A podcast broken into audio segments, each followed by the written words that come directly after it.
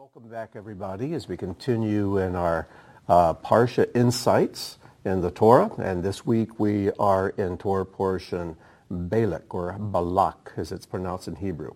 It begins in Numbers chapter 22, verse 2, and it continues on through chapter 25, verse 9. Uh, Balak is one of my favorite Torah portions. It has a lot going on in it, a whole variety of things. It's got more themes and and plot uh, details uh, than The Princess Bride does, I think. It's just amazing. And it continues on to the next Torah portion. So it's a, quite a roller coaster ride, but it's packed full of information and insights and, and challenges for us. So I just pray that God will use this in all of our lives and remind us of things that uh, we so easily forget and that we would not make the mistakes that we see in the two villains of the story, which are who are Balak and Balaam. Now, this Torah portion begins in chapter 22, verse 2, but I would like us to back up one verse, which is the last verse of last week's Torah portion, but uh, the first verse of chapter 22, and it is this. Then the sons of Israel journeyed and camped in the plains of Moab beyond the Jordan opposite Jericho. This is the last encampment from the time Israel left Egypt until they come up to the Jordan and cross over. This is their last camp, encampment. This is encampment number 42. In uh, Numbers chapter 33, it lists all 42 encampments. This is the last one. That means that everything from this point in the Torah until the end of the Torah, until we get to the book of Joshua, everything takes place here. And I want you to remember this context because they're on the shore of the Jordan River. And as they look west, right over the other side of the Jordan, there is Jericho. And what is the first city they conquered under Joshua when they crossed the Jordan River and began the conquest of the land? It was the city of Jericho. And so I want you to keep in mind that the things that happen here, the last testing, the last great failure of Israel, right before they cross over to the goal, takes place here. You know, I, I've been to Jericho, and uh, right there where the Jordan River goes past, it's probably not any wider than the street you live on. Just a very narrow border between Moab and Israel. And it's so easy for us when we come in view of the goal in life, when things are right there, we begin to relax, and then failure comes in. And uh, so I'm going to challenge you that wherever you're at in your life, if you're close to reaching some goal in your life, don't let down your guard as Israel did. So stay strong. And even though you can see the goal, there's still work to do. And stay strong, stay faithful, and continue on and cross over into the, the destiny God has for you. Now, when we begin to read in this Torah portion, chapter 22, verse 2, we read this. Balak, or Balak, son of Zippor, saw all that Israel had done to the Amorite. Now, who are the Amorites? Well, at the end of last week's Torah portion, we see Israel conquer these two great enemies, Sihon, the king of the Amorites in the south, and Og, the giant, and the ruler of the Amorites in the north, in the Bashan. And uh, uh, these two enemies and their vast armies were considered pretty much undefeatable. And yet Israel defeats them. And if you recall, Sihon, everything about him and the names that are in the description of his area uh, have to do with human reasoning. Human reasoning. When you, human reasoning is submitted to the truth of Torah, to the Spirit of God, it can be a friend. But if it is not completely submitted as a servant to God's will, human reason is the greatest enemy of faith. And we have to defeat that. Og, on the other hand, Uh, everything about him and the names that we found associated with them have to do with comfort, with ease. And this is the other great enemy we must conquer. We must defeat Sihon and Og, this addiction to human reasoning and the addiction to ease. We must conquer them. We must defeat them if we're going to cross over into the place that God has destined for us to live, the place of, of, of victory and of fruitfulness. So, Balak had seen what Israel had done to the Amorites. Verse 3, Moab became very frightened of the people because it was numerous. And Moab was disgusted in the face of the children of Israel. That word disgusted is the same word we find back in Exodus chapter 1. And that is when um, the Pharaoh that Joseph and the people of Israel crossed over to Egypt, uh, the, that Pharaoh who was in charge, he died. And it says a Pharaoh arose who did not know Joseph, the wicked Pharaoh. And um, when he looked at how Israel had multiplied, he became disgusted with them. This is a disgust that's not just uh, a feeling of ickiness. It's a disgust that comes from fear. And uh, so it's the same word that's used here. He was disgusted in the face of the children of Israel. Moab said to the elders of Midian, Now the congregation will lick up our entire surroundings as an ox licks up the greenery of the field. Balak, son of Zippor, was king of Moab at that time. So he sent messengers to Balaam. Balaam is how it's pronounced in Hebrew, but we'll just say Balaam, son of Beor to Pethor, which is by the river of the land of the members of his people, to summon him, saying, Behold, a people has come out of Egypt. Behold, it has covered the face of the surface of the earth, and it sits opposite me. So now please come and curse this people for me, for it is too powerful for me. Perhaps I will be able to strike it and drive it away from the land. For I know that whomever you bless is blessed, and whomever you curse is accursed.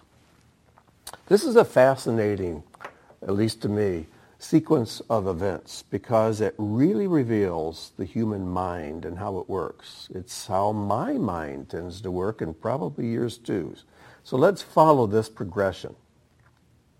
I call this the ghost of Sihon. Remember Sihon?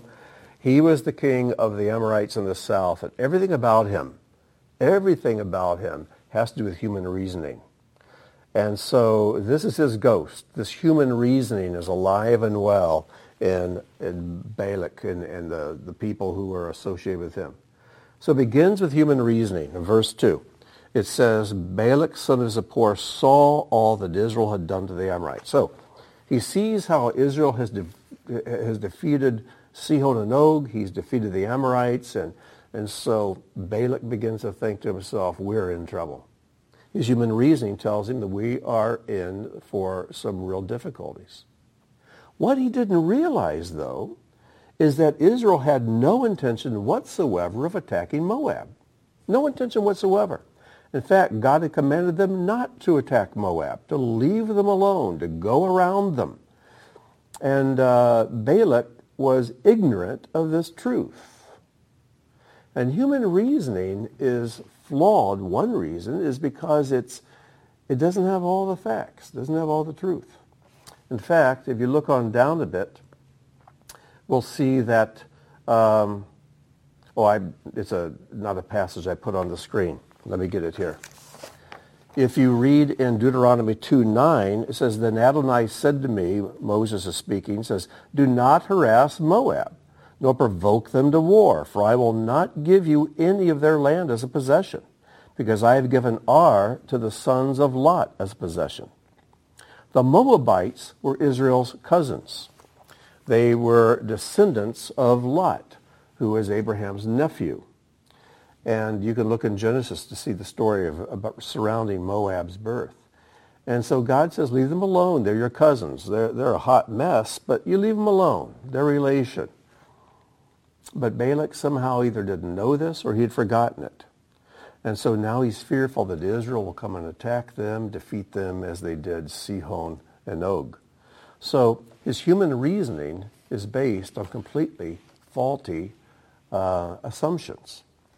So what's the next thing? What does human reasoning lead to? It leads to fear. In verse 3, it says, Moab became very frightened of the people because it was numerous. And Moab was disgusted in the face of the children of Israel. Led to fear, and fear will always lead to anger. Unless that fear is absolutely paralyzing, the fear will lead to anger.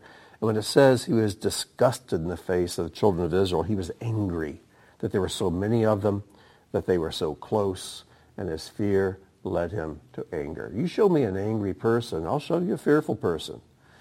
Because anger is always caused by fear. Fear that God's not going to come through. Fear that your family, your friends aren't going to come through. Um, fear of the unknown. Fear of the future. Um, fear of financial failure. Fear of failure of your health and people are fearful, uh, become angry. They become angry about it. And we need to search our own hearts and minds. And if you have anger in your heart, it's based on fear. And that fear is based on your imagination running away with you. it's based on partial facts, partial truth. I mean, if you want to take a quick look at reality, it's this. You're going to die, okay? You're going to die. It may be through an illness or car wreck. It might be through who knows. You're going to die, all right? So get used to that thought. And then when you die, it's like you wake up from a, a, a dream, maybe a nightmare in some cases, and you realize, what was I so worried about? If you can keep that thought in mind, why should you be, ever be afraid of anything? So anyways, stretch your perspective. I find that when I start worrying, I need to expand my perspective, my peripheral vision, look at circumstances from God's point of view, and then peace once again settles in my heart. Human reasoning leads to fear. Fear leads to anger. Anger leads to lying thoughts your imagination goes crazy. Look what it says in verse 4. Moab said to the elders of Midian, Now the congregation will lick up our entire surroundings. No, they wouldn't. They had no intentions to. As an ox licks up the greenery of the field. And none of that was true. I want you to think for a moment. When did you allow fear and anger to make your imagination just go crazy. You know, our imaginations abhor a vacuum. And when we don't have truth, our imagination will, will step up and volunteer to fill our minds with falsehoods, with distortions. And how many times I become angry with somebody or people become angry with me because they didn't have the facts. They were going on rumors or half-truths, and so they developed this whole scenario about what reality is. And the scenario is utterly wrong, completely wrong-headed, but they, in their minds, it becomes reality, and they act upon it as if it's actually true. And it's embarrassing, and there's shame when we realize that what we had so strongly believed in our minds was absolutely false and groundless. We've all been there, haven't we? Then those lying thoughts lead to foolishness. What was the foolishness here? Well, if you look at verse 5, it says he sent messengers to Balaam, son of Beor. And uh, it said, Behold, a people has come out of Egypt. Behold, it has covered the surface of the earth, and it sits opposite me. So now please come and curse this people for me. Didn't Balaam have the common sense? Didn't he hear the, didn't he get the memo that Israel didn't just come out of Egypt. They were delivered from Egypt by the mighty hand and the, and the strong outreached arm of God. Didn't he hear about the plagues that God had sent? How God had destroyed uh, Egypt's cavalry there when he parted the Red Sea? Later, when we uh, encounter Rahab in the book of Joshua, she was aware of these things, and she lived further away. She lived across the river in Jericho. But she was aware of the things God had done. How did, how did Balak miss this? Or was he being selective in what he wanted to believe? But he was so foolish as to think, if I have Balaam come here, he can speak a curse against Israel, and then we can defeat them in war. And then you wonder, why didn't he come and ask Balaam for a blessing? He says, I know who you bless is blessed. Why did you say, Balaam, I want you to bless me because I'm thinking about going to war against Israel? But no, he rather curse Israel. What foolishness. It's, this, it's utter nonsense what he does. And of course, that foolishness leads to cursing. And we know the story that every time Balaam went to curse, four times, he went to curse Israel uh, every time he, he went to attempt that, blessing came out. Actually, the fourth time was not an attempt to curse. He just went ahead and, and gave Balak a freebie. He just went ahead and gave him a, a fourth prophecy. But all the prophecies were so positive. They were such incredible blessings for Israel.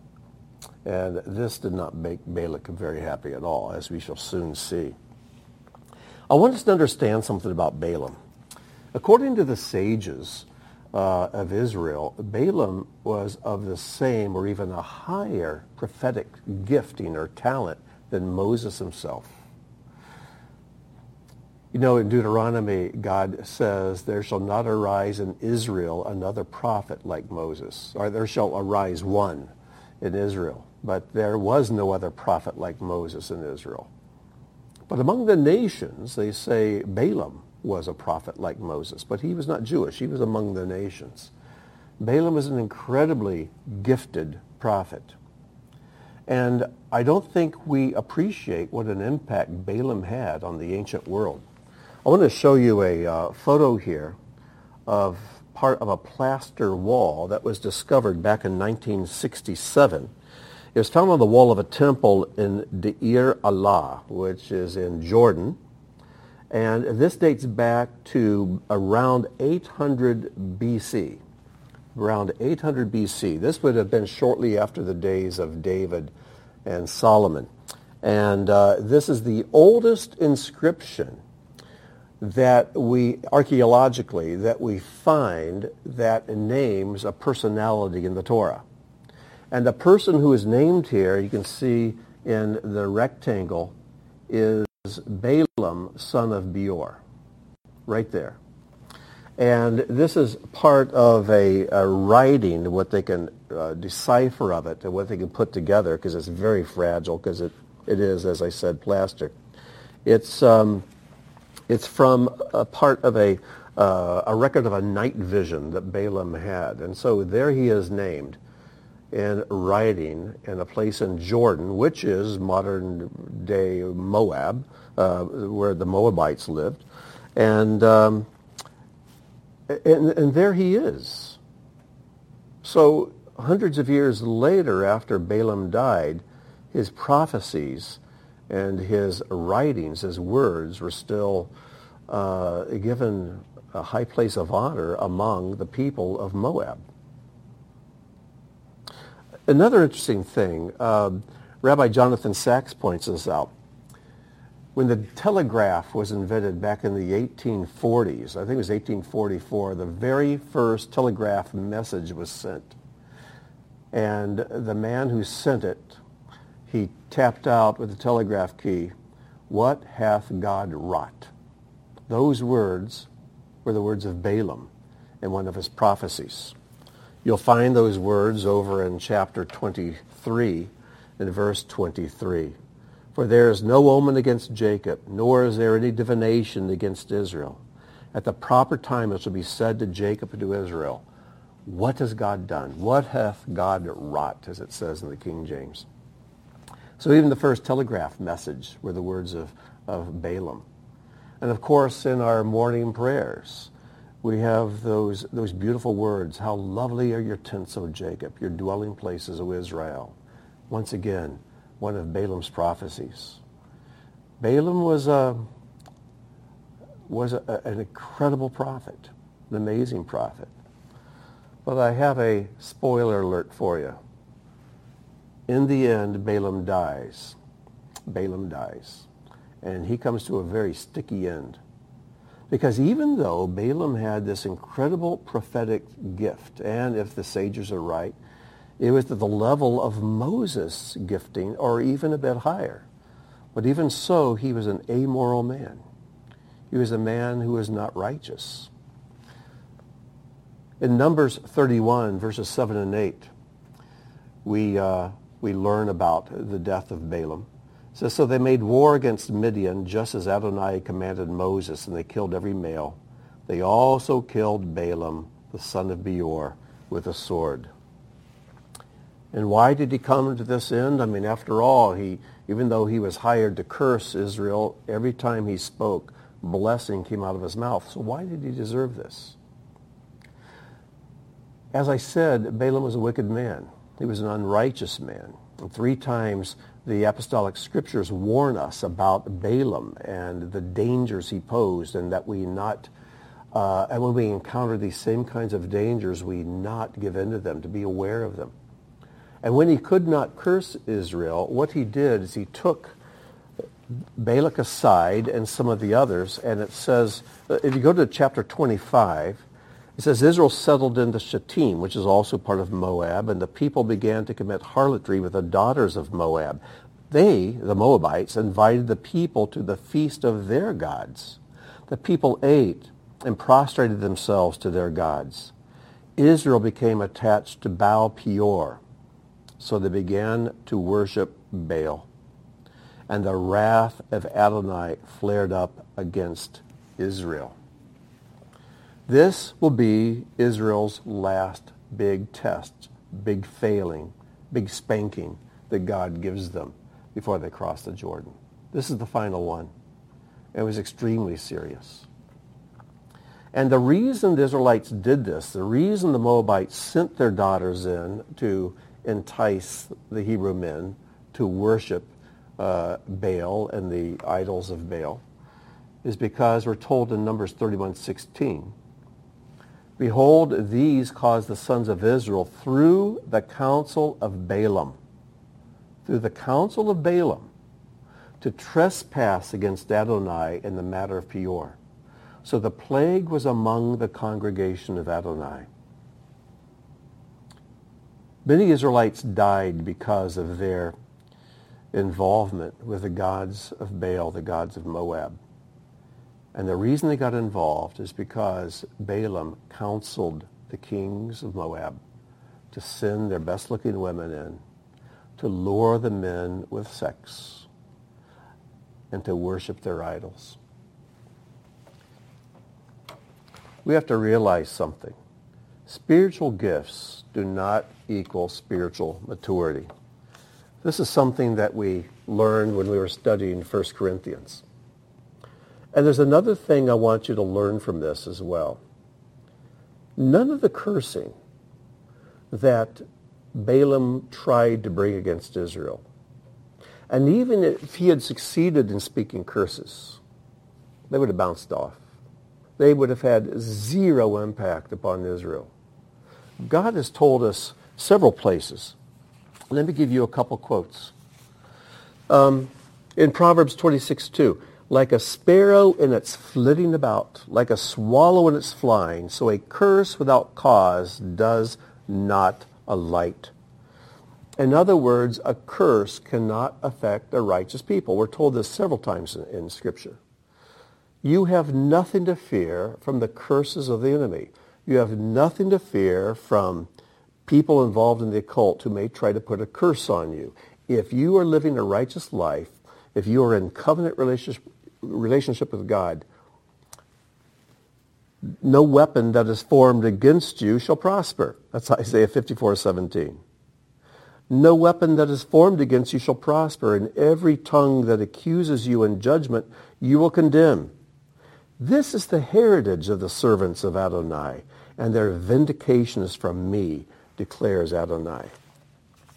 Curses simply don't work against godly people. But what does work is when we allow our walls to be breached and we allow the enemy to come into our camp. To come into our homes, to come into our families, then all bets are off. What is spoken against us and done against us from the outside cannot hurt us. But we are our own worst enemies. When we put out a welcome mat to the enemy and to lies, and through our televisions and through the internet, through our reading material, through the movies we watch, through the, the things that, uh, the, the habits we begin to indulge, then what we do, we invite the enemy into our camps. We break down the walls from the inside. And this is the thing that can sow such horrible destruction in our lives and in our spiritual communities. Again, the enemy can do nothing from the outside. But when we invite him in, all bets are off.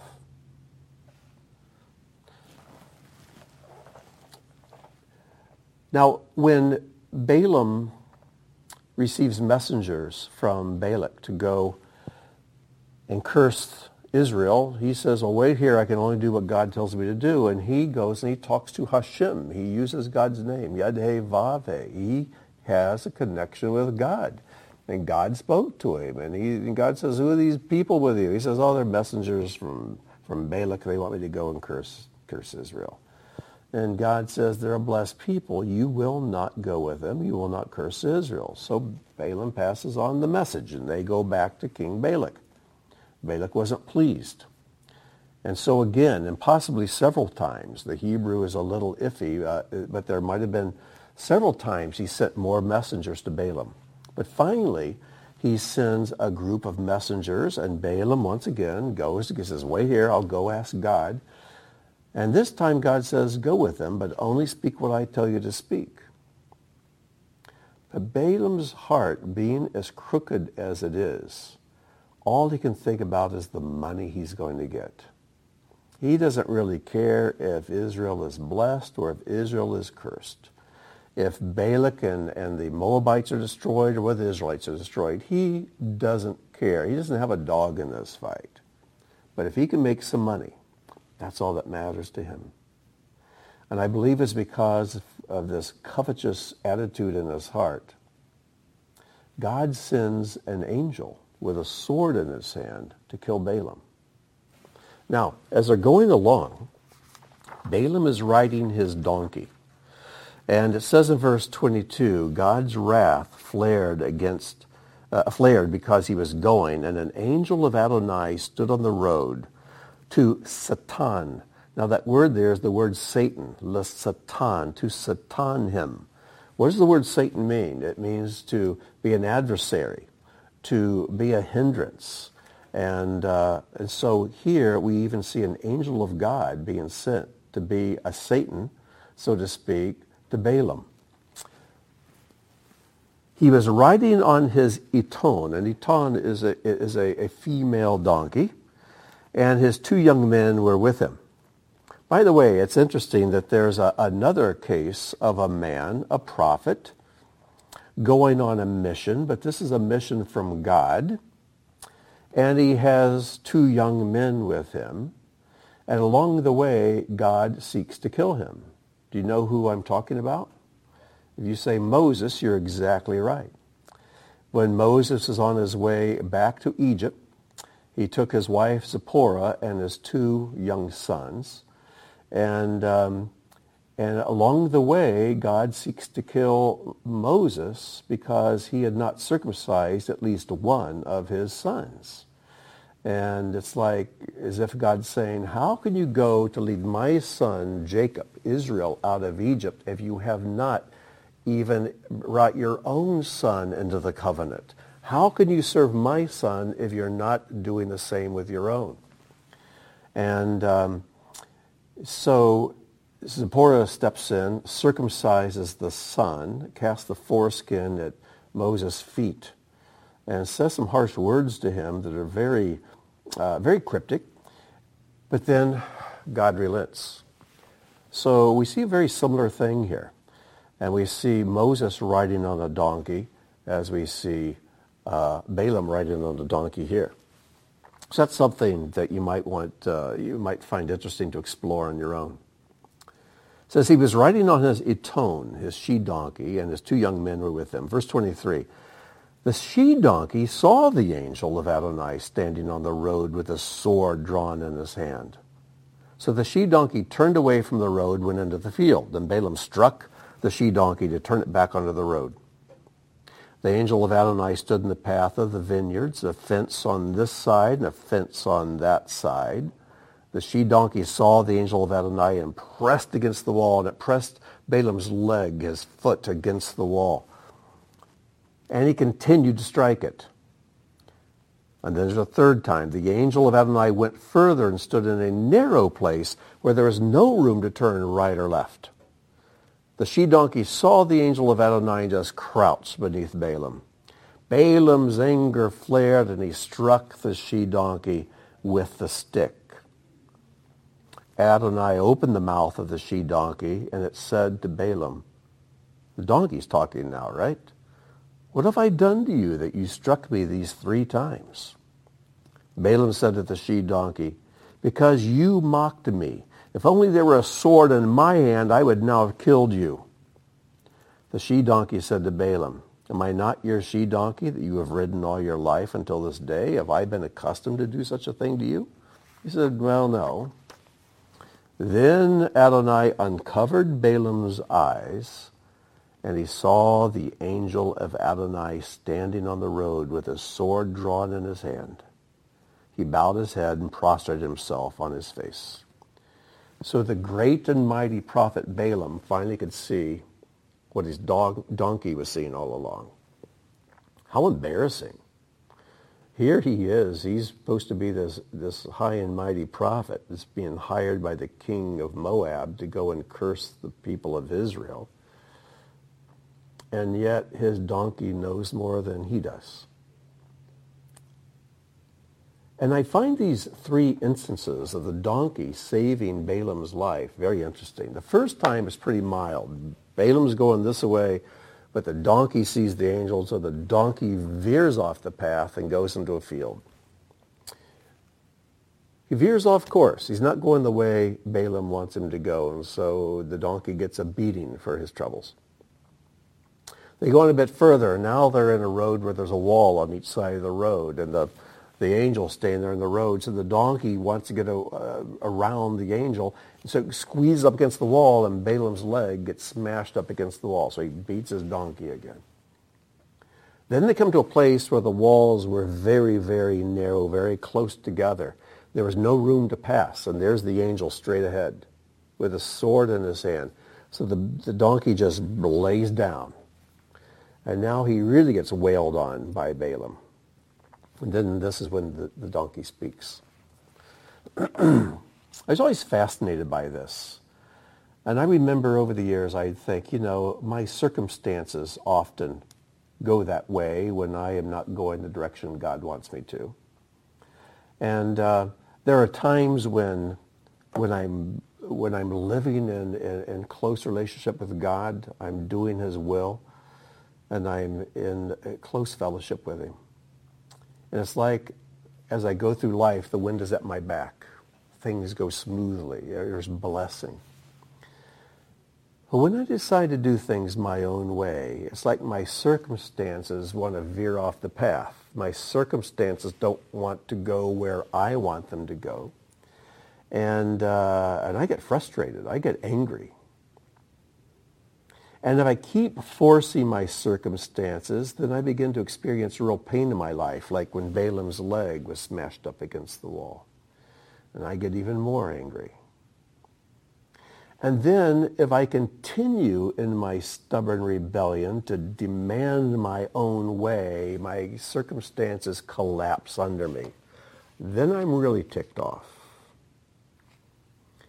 And what I fail to see, and maybe if you bear witness with what I'm sharing here, maybe our circumstances see God more clearly than we do. Maybe our circumstances are more aware of his presence and of his will than you are and, and I am. We're not to use circumstances as, as guidance of what God's will is. But oftentimes I found that when I am following God's will, circumstances will fall in place effortlessly. And over the, the, years, I'm now 69 years old, over the years I've begun to recognize when I'm, I'm fighting against circumstances and this, this, this resistance is not something God has ordained for me. And, I, and then I back off and say, something's wrong here because things should be going more smoothly if this is of God. Now don't get me wrong, when you're doing God's will, the enemy is going to come and try to hinder. He will come and satan you, and he will throw hindrances and attacks. But his attacks, his hindrances have a certain flavor. They have a certain quality to them that are not the same as what we see here with the donkey. And we need to learn how to discern between the two. Uh, and so when the enemy comes to hinder, that, that's one thing. That's to be expected. But on the other hand, when you're doing God's will, there should be an opening of doors. There should be a smoothing of the way. There should be blessing to where things fall in place. Even with the attacks from the enemy, things are falling in place and you realize if I just keep walking, everything's going to be fine. And I find the hindrances that come from the enemy often are accusations spoken by other people or the temptation to become afraid. That's usually the flavor of the enemy's hindrances and attacks. If we just keep walking ahead, things fall in place. You know, it's interesting. I uh, was checking out the word for donkey here, and in Hebrew it's spelled, let me get a pen, it's spelled Aleph, Tav, Vav, Nun. Aton. Aton. This is the word for a female donkey. But if you rearrange the letters of this word, you get the word tav, nun, aleph, vav. And it spells the word tanu, which means condition. The conditions of something. Conditions of your, of your walk, of your, your life. And if you take that last letter and just shorten it a bit, from a vav into a yud, it becomes the word tanai, which is the Hebrew word for circumstance. This is not coincidence. I really do believe that everything about this donkey is a picture of circumstances that refuse to go our way because we are refusing to go God's way. And if you are finding yourself in a really rough patch and your circumstances are completely opposite of what God's blessing looks like, then maybe you need to listen to what your circumstances are saying to you, just like Balaam had to listen to what his donkey was saying to him.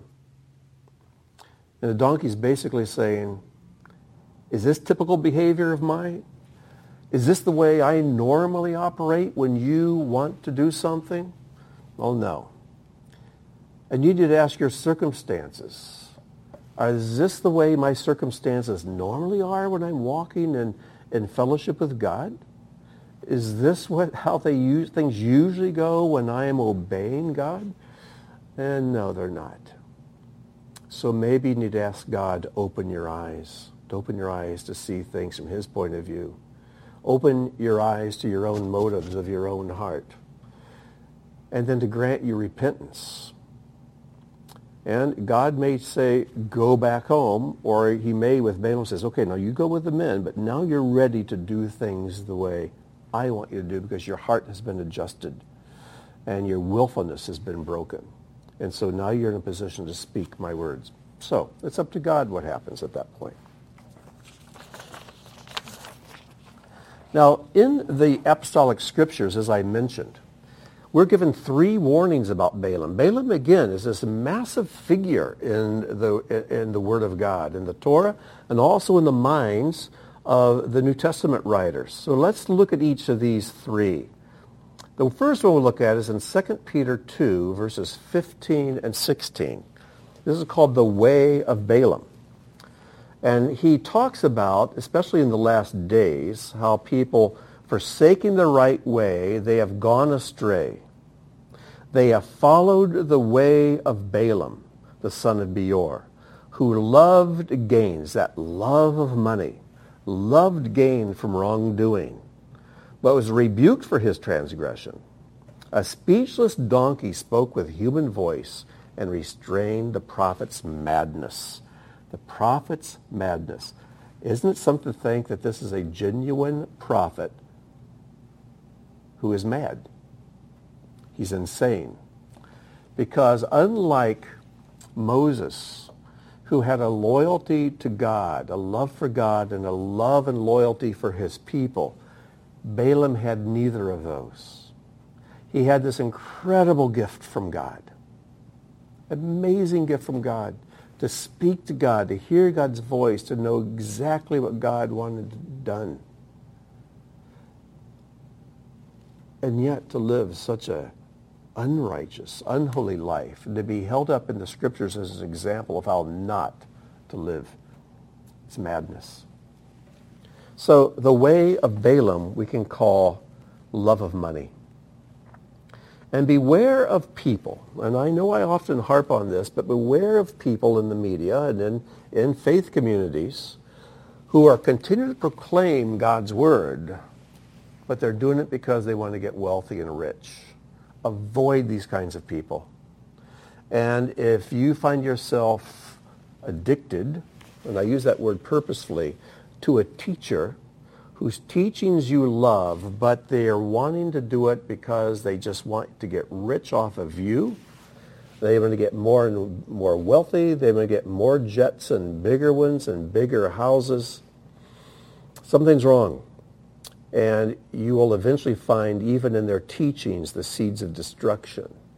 And uh, you'll find falsehoods embedded even in their teachings. This is the way of Balaam. And I'm not questioning that their gift isn't from God. I, I have no doubt that it is. Every good and perfect gift comes from God. But just because you have a gift does not mean you're spiritually mature. And every gift, whether it's the gift of prophecy or the gift of intelligence or the gift of music and art or the gift of whatever, that gift must be used with wisdom.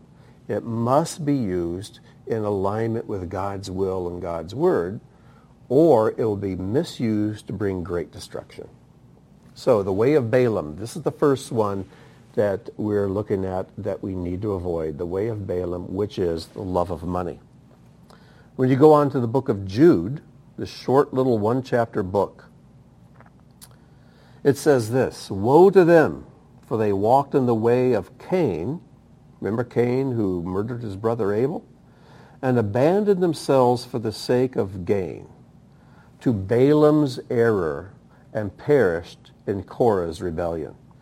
So here he's pointing out three villains, Cain, Balaam, and Korah. That's quite a study to do, these three villains of the, the Torah. But Balaam's error. I used to, when I taught on this Torah portion, I would define Balaam's error as, as no fear of God. And that is still true. But I've broadened it out a little bit to say no loyalties, no loyalties, whether those loyalties are to God or to man. And the reason I did this is because uh, this week I read a brilliant essay by the late Rabbi Jonathan Sacks. Brilliant, brilliant man. I love his teachings. And he wrote an essay about Balaam called The Man Without Loyalties. The Man Without Loyalties. He was neither loyal to God nor Baal. He wasn't loyal to Balak or to Israel or to the Moabites. He was a man completely, totally on his own. A man who was interested only in his own welfare, only in his own desires, only in what he wanted. He was a man devoid of loyalties. And this is also based on his name. Here's how the name Balaam is spelled in Hebrew. Beit Lamed Ayin Mem, Balaam. But in the Talmud, in Sanhedrin 105a, it says, Balaam was so called because he was a man without a people. See, Balaam, they're saying, is made up of two words. The first two letters, I'm sorry, yes, two words. The first two letters, Beit Lamed, are short for below, which means without. And of course, the last two letters, Ayin Mem, spell the word people. So below um, without a people, a man without loyalties. We are to beware of this error of Balaam's. We need to be people of loyalties, first and foremost to God. We are to be to love him with all our heart, soul, and, and strength. We are to take his commandments and put them on our hearts and teach them to our children. We need to be loyal to him. But the second great commandment is to love your neighbor as yourself. We need to have a loyalty to our families, to our spouses first and foremost, our families, our faith communities.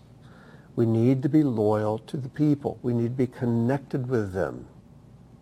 But we live in a day where there's this incredible temptation to just live your life all by yourself. And you can do it. We live in a time we can actually do it. You don't have to leave your home for anything. You need food, it'll be delivered to your door. You need clothing, delivered to your door. Energy, it's piped right into your house. You don't have to leave your house for anything anymore. And because we live in fearful times, that temptation to live unto ourselves becomes very, very strong. And you know how it is. And when you're hurt by people, our tendency is to behave like sheep. You know, most herd animals, when there's something traumatic that happens, they gather together. Sheep aren't like that. When something traumatic happens, they each go their own way. And when someone pulls away from the community, lives life on their own, that's a pretty strong sign that something's happened. That spiritually they are going through a real testing, a real tough spot. Where logic, where any kind of basic wisdom tell you, if you're going through a tough time, find someone strong you can connect to so they can help you we as sheep, we want to separate from the community. As if that's smart. That's never smart. In Hebrews 10, 24 to 25, let me give you a little background here. Hebrews was written, I believe, and most scholars believe, uh, not that I'm a scholar, I don't put myself in their company, but uh, most scholars believe that Hebrews was written while the temple was still standing. But it was only going to be a, a few short years before the temple would be destroyed by the Romans. And if you're not Jewish, if you're not raised in a, a, Jewish community, it's, it's difficult to appreciate what a central focal point the temple in Jerusalem was. It was the heart and soul of your faith. It was God's house on earth. And the writer of Hebrews realized that soon that temple was going to be destroyed. And it was going to be a traumatic thing in the Jewish community and even among the Messianic Jewish community. And so he writes the book of Hebrews to bolster their faith, to strengthen them, to prepare them for this event that's right around the corner. And um, the, the advice he gives them is also good advice for us in these last days. And the writer tells us this. And let us consider how to stimulate one another to love and good deeds. In other words, he's saying, here's what you need to do. You need to be thinking, considering, strategizing, plotting. What can you do? What can I do to stimulate my brothers and sisters toward two goals? Toward love What can I do to encourage people to love one another more? And to good deeds. What can I do to spur them on to greater achievements of love and good deeds? We should be plotting how we can help one another with that. And never underestimate the power of just a kind word, an encouraging word, a pat on the back, a note of thanks, just uh, dropping a, a, a little note in the mail and telling people you're thinking about them, you're praying about them, you're praying for them. This, these are tremendously powerful spiritual tools if we will use them. So these are things we should do. But here's something we should not do. The forsaking of our own assembling together. Do not forsake that. Now, if it's impossible for you to gather with other believers, especially on the Sabbath, then, then you you have an excuse. It's all right. But if you can gather with other believers on the Sabbath to pray, to study and discuss the scriptures, to have some fellowship together, if you can do that, but you're not doing that, you're putting yourself in danger. And you're going against what the scriptures are telling us to do. And I understand so well the temptation of how wonderful it is just to be left alone, to not be bothered. And you know, during this time where Beth Tikkun is now meeting in small groups, you know, we at, at the church building in Wadsworth, there are small groups meeting there. Then all through the Akron area and north and south, there are small groups. There are groups meeting everywhere. And there's a less and less excuse for not gathering together with other like-minded believers. Don't neglect this. Don't forsake this. I just beg you for your own sake. Don't do this. And I also implore you for the sake of the community not to do this. Because the community needs you. You have insights, you have perspectives, and you have a spark from God that we don't have and we need. And when you deny us your fellowship, you're robbing us of something God wants to give us, but will only give us through you. So I'm asking you to repent of this, to change, to plug in, to become part of some group. Makes no difference how little or how big. That, that's uh, neither here nor there. But you need to be with other people. You need to be a part of a community. I mean, if we're going to spend eternity together in the New Jerusalem, should we practice getting along now? So he says, not forsaking our own assembling together, as is the habit of some, because this can become a habit, as a hard habit to break. I know people who get in the habit of just doing their own thing by themselves, alone at home, and it is a habit, it's like an addiction that is hard to break. But you have to break it, as is the habit of some. But again, encouraging one another. And all the more as you see the day approaching. What is the day? The day that he sees approaching is this day that the temple would be destroyed. But there's a day approaching for us. It's a day when this world will be turned upside down again and again and again. And uh, we've been through one of the, the labor pains of Messiah with this whole COVID stuff. And now we're getting a little bit of a breather. But the next pain will be more severe. And are you ready for it? Are you making, taking steps now to strengthen yourself and to prepare for whatever the next thing is? Is it will come. The day is approaching. But the day approaching for us is not a temple being destroyed. It'll be it'll be maybe life as we know it, our culture as we are used to being destroyed, but we're looking to a temple for a temple that's going to be rebuilt. We're looking for a temple where God's presence will one against, one, once again dwell with us. What a day that's going to be. Well, we have one more of these. So we have the error of Balaam. And before that, we had the way of Balaam. Way of Balaam is love of money. The of Balaam is no loyalties. And then the third one is the teaching of Balaam. And this is in the book of Revelation. And notice these three warnings about Balaam are in Peter, Jude, Revelation. These are books that are very prophetic, looking towards the end times. And as we approach end times, and I believe we're right on, maybe, excuse me, have stepped over the threshold of end times, these warnings about Balaam are particularly important to us. Remember, when does Balaam come on the scene in the Torah? When Israel is right there, Jericho's across the Jordan, they have reached the goal. All it is is a matter of stepping across, going through, and they're in the land. That's where we're at because the kingdom is just around the corner.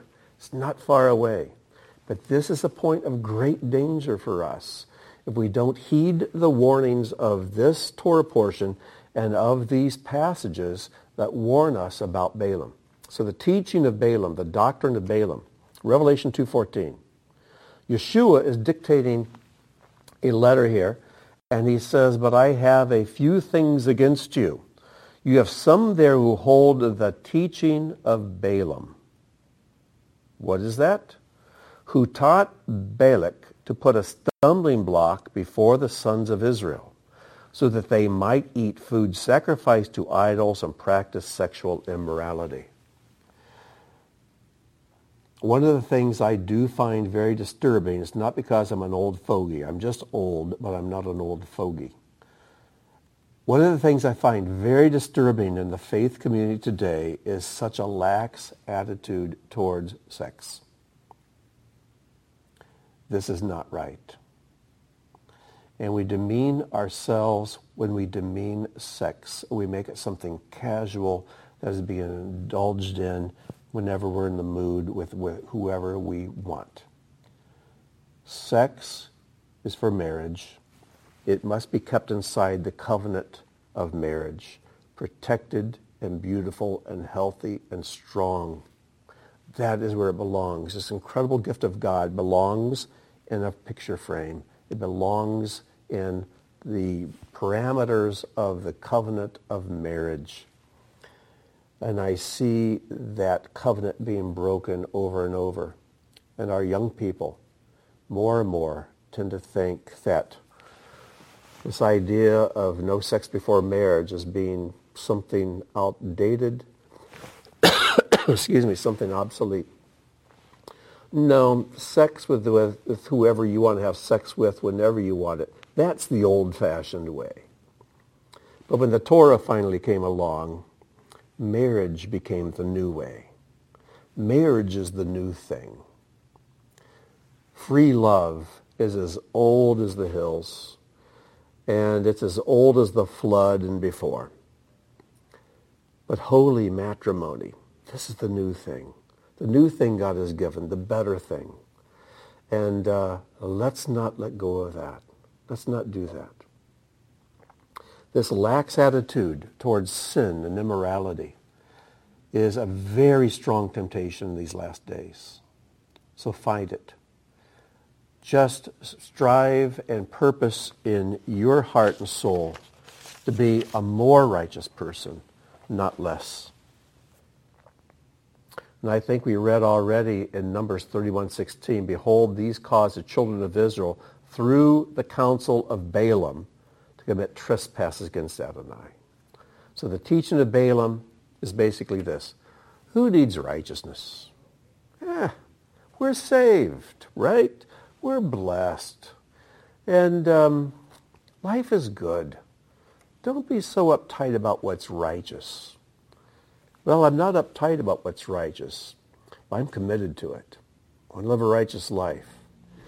And one of the things that helps me is the realization, I have a, I think, an inflated realization more than many, that I am going to stand before God to give an account of my life. For some reason, that is a very strong realization in me. And for others, it doesn't seem as strong. I pray that God makes it as strong in you and stronger than it is in me. So you realize you will stand before God. You will give an account. I don't want you to be ashamed when you do.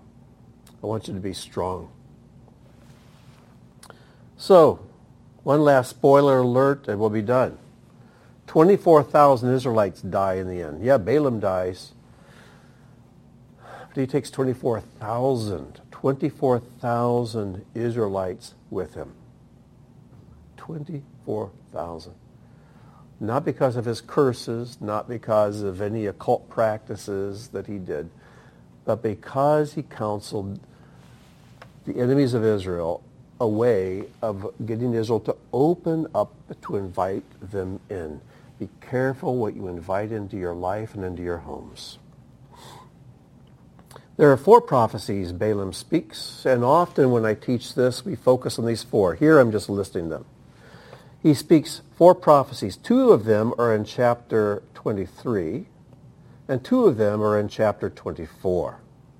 Each one has a theme, and people over the years have, have identified these four themes as the wilderness period, the second prophecy, the conquest of the land and the enemies of Israel, third, the settling of the land, and then fourth, my favorite, the Messianic era.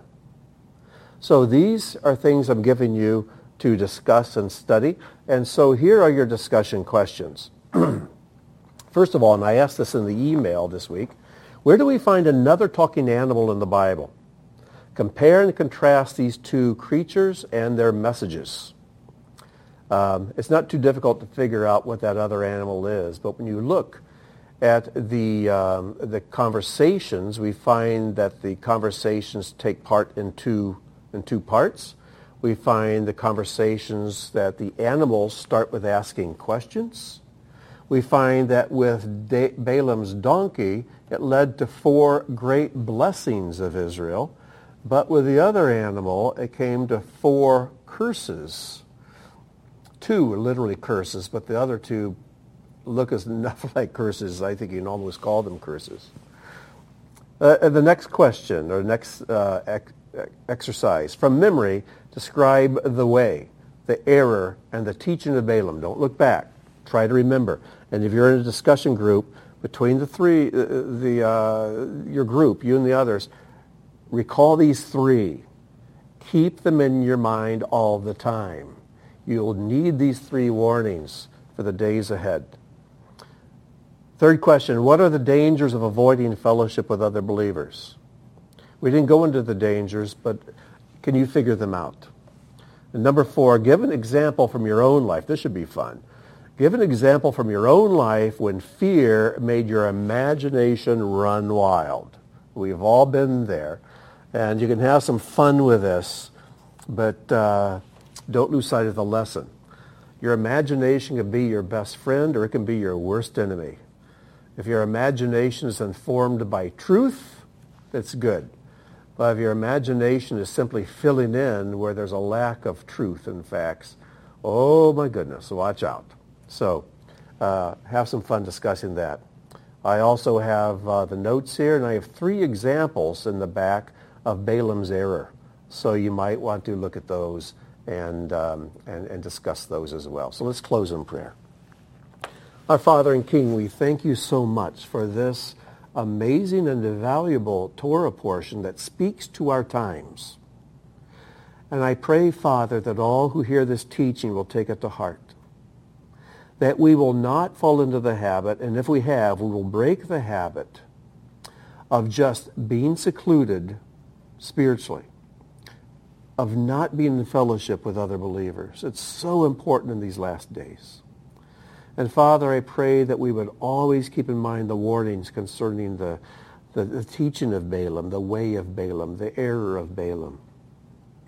And we would not fall prey to these things and Lord, as Israel stood on the banks of the Jordan, seeing the goal just feet away, Lord, I believe we're close to your kingdom arriving.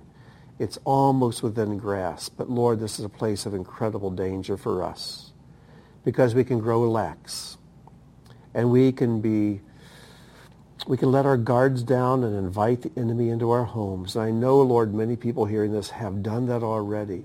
Dear God, help them to make mid-course corrections, to expel the enemy from their marriages, from their homes, from their faith communities, and then to repair the walls and to repair the gates and to keep the watchman alert so that the enemy stays on the outside where he can do no damage to us. So Father, forgive us, deliver us, strengthen us, bless us, and open our eyes, Father, so we can see what the donkey saw, so we can be aware of your presence in our lives, moment by moment, each day. We ask this in Yeshua's name. Amen.